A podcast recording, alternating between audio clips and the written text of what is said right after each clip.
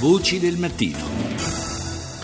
Cambiamo argomento, naturalmente voltiamo pagina per parlare di eh, fisco perché la legge eh, di bilancio che naturalmente deve ancora passare al vaglio dell'Europa e a quello delle, dei due rami del Parlamento una, eh, contiene una, una, serie di novità eh, importanti proprio sul fronte fiscale. Ne parliamo con il nostro ospite che è il direttore di Fiscal Focus, Antonio Gigliotti. Buongiorno. Buongiorno a voi. Partirei da, dalla novità, peraltro già annunciata da tempo, ma eh, per molti versi più, eh, più, ghiotta, più clamorosa, cioè la, eh, la chiusura eh, della, eh, di, di, quella che molti italiani vedono come, diciamo, com, per tanti anni hanno visto come, come una, una, sorta di, di, di nemico, no? È così, Gigliotti?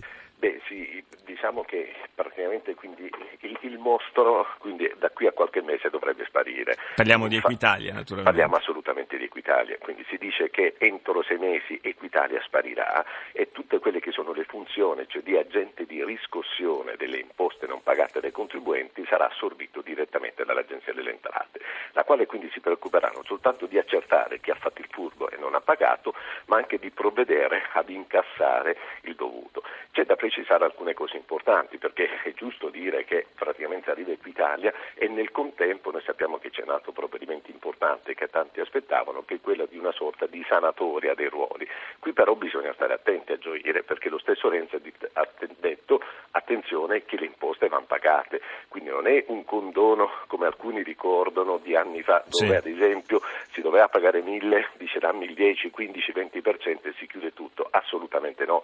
Ricordiamo che quando arriva una cartella Equitalia all'interno vi è il debito, c'è l'imposta che io non ho pagato, poi ci sono le sanzioni, c'è il l'aggio, ci sono gli interessi più gli interessi di mora che sono quelli che decorrono da quando viene notificata la cartella. Quello che noi non pagheremo, cosa importante, sono quindi soltanto gli interessi e l'aggio, ma quello che, che rappresenta la parte importante della cartella, cioè l'imposta e le sanzioni, attenti che quelli vanno pagati. Eh.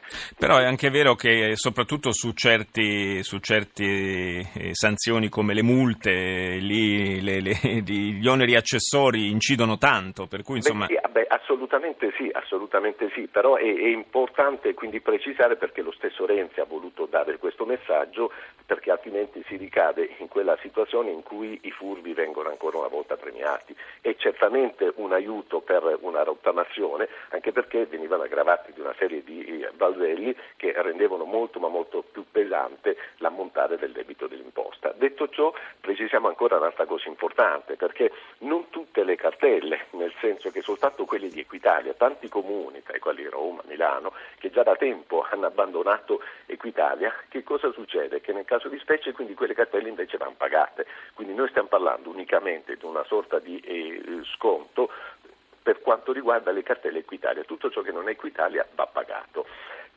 Dovrebbero rientrare tutto ciò che scade entro il 31 di dicembre, non è chiaro ancora perché mancano i dettagli se quindi arriva direttamente qualche comunicazione al contribuente o eventualmente bisogna presentare apposita istanza, la cosa che è chiara è che vi sarà possibilità di pagare in 36 rate, questo per quanto riguarda Equitalia. Nel contempo altri provvedimenti importanti sono ad esempio quello dell'ulteriore riduzione del canone RAI. Non dimentichiamo che nel giro di due anni siamo passati da 113 euro nel sì. 2015, 100 euro nel 2016, nel 2017 ci si abbassa ancora a 90 euro, quindi anche questo importante. E poi provvedimenti anche per quanto riguarda i contribuenti relativi al settore edilizio, no? quindi qui abbiamo due tipi di interventi, uno che riguardano quegli interventi cosiddetti ecobonus, cioè la riqualificazione energetica che viene confermata nella misura del 65% ancora per il 2017, con ulteriori sconti qualora l'intervento riguarda anche l'intero condominio o addirittura gli alberghi. Poi viene introdotta, cosa di assoluta novità, anche visti i spiacevoli fatti accaduti, quindi una serie di incentivi per quanto riguarda il sisma bonus, cioè tutti quegli interventi volti ad evitare o consolidare gli le abitazioni, qui addirittura si arriva a un 70-80%. C'è anche una riapertura della cosiddetta voluntary disclosure, cioè la, praticamente una, una, misura per favorire il eh, pagamento delle eh, imposte evase o eluse sul, sui capitali eh, provenienti dall'estero. Diciamo che è una riedizione di quello che abbiamo già avuto nel corso del 2016, quindi si allungano i tempi, o meglio si riaprono mm. le, le, le, possibilità per i contribuenti che vogliono regolarizzare e quindi il cosiddetto rimpatrio dei capitali detenuti all'estero. Cosa molto importante da precisare perché è importante per le aziende, si riduce anche nel 2017 l'aliquota IRES per le società che passa dal 27,50% al 24%. Queste alcune così come modifiche sono arrivo anche per quanto riguarda ad esempio gli odiati studi di settore, no? che erano quegli strumenti di accertamento per i soggetti dotati di partita IVA. E sono sempre meno strumenti di accertamento in realtà. Ma ma effettivamente la novità consiste proprio in questo, che non sono più strumenti di accertamento, ma sono degli indicatori che servono al fisco e al contribuente per attribuire un, certo grado di veridicità dei dati dichiarati, in funzione dei quali poi vengono attribuiti dei punteggi ai contribuenti e avranno anche dei vantaggi per quanto riguarda i controlli da parte del fisco.